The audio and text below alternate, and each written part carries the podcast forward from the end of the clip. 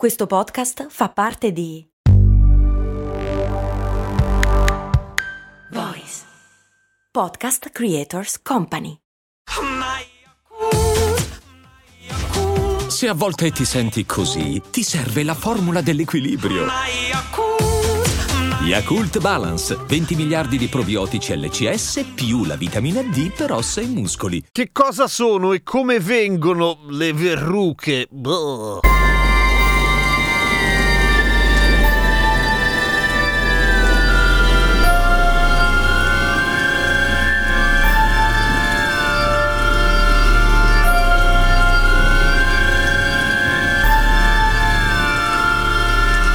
Sono Giampiero Kesten e questo è Cose Molto Umane, il podcast che ogni giorno, sette giorni su sette, ti racconta o spiega qualche cosa. Devo chiedere scusa a un patron, Marco, che ho involontariamente snobbato per un sacco di tempo e che mi ha fatto un sacco di domande, quindi questa puntata è per lui. E rispondo alla domanda che mi ha costretto a dover guardare un sacco di foto non particolarmente piacevoli, ovvero che cavolo sono le verruche? Ed è vero che si attaccano, nel senso che si attaccano, eh, che si contagiano? Sì, è assolutamente vero, nel senso che le verruche non sono altro che una lesione cutanea provocata dal papilloma virus, esattamente quello cui dobbiamo stare molto attenti perché alcune lesioni, in particolare nei genitali femminili, possono diventare qualcosa di più brutto. Ora, ci sono molti tipi di papilloma virus, per cui non bisogna fare di tutta l'erba un fascio. E le verruche, quelle che generalmente vengono sulle mani o sotto la pianta dei piedi, sono delle altre cose, ma sempre di papilloma virus si parla, quindi un virus maledettamente contagioso e abbastanza stronzo da debellare. Le verruche si attaccano ed è vero che bisogna mettere le ciabatte quando si va in doccia e tipo in palestra dove ci passa un casino di gente? Sì, è vero, si passano nel senso che il papilloma virus, come molti virus, ama i luoghi umidi e caldini, come ad esempio può essere lo spogliatoio di una palestra, insomma, mentre resiste molto meno quando si tratta di un clima asciutto, secco, senza umidità. Ma non è che tu tocchi con la pelle e automaticamente ti viene il papilloma virus, intanto abbiamo delle difese immunitarie per fortuna. Inoltre il papilloma virus riesce a entrare molto più facilmente dove ci sono delle lesioni cutanee, cioè se c'è un piccolo taglio, un'escoriazione, un graffio, eccetera, in quei casi fa molta meno fatica. Ma il fatto che siano molto più sensibili gli adolescenti o i bambini alle verruche dimostra proprio il fatto che la vulnerabilità nostra nei confronti delle verruche è strettamente collegata alla maturità del nostro sistema immunitario, oppure se ce l'abbiamo basso in quel momento perché boh, stiamo combattendo altre sfighe, oppure siamo molto stanchi o stressati, cose di questo tipo. È vero che basta toccare le verruche di qualcuno per prendercele noi? Non esattamente perché vale il discorso delle lesioni cutanee, ma sì, è vero che è attraverso il contatto che si contagiano e non diretto, appunto, anche attraverso il pavimento, ma anche attraverso asciugamani o indumenti, naturalmente, per cui bisogna stare un po' attenti e non solo ci si contagia fra parti del corpo e parti del corpo. Perché viene più spesso sulle mani e sulle piante dei piedi? Perché sono le parti che di solito entrano in contatto con le superfici che sono infette. Ma nulla vieta al papilloma virus che è tanto creativo e non si lascia intimidire di crearti delle verruche in faccia. E sono anche è uno dei posti più comuni dopo quelli citati, cioè tu ti tocchi con la mano intorno agli occhi, dove la pelle è sensibile e sottilina e pam, verruca.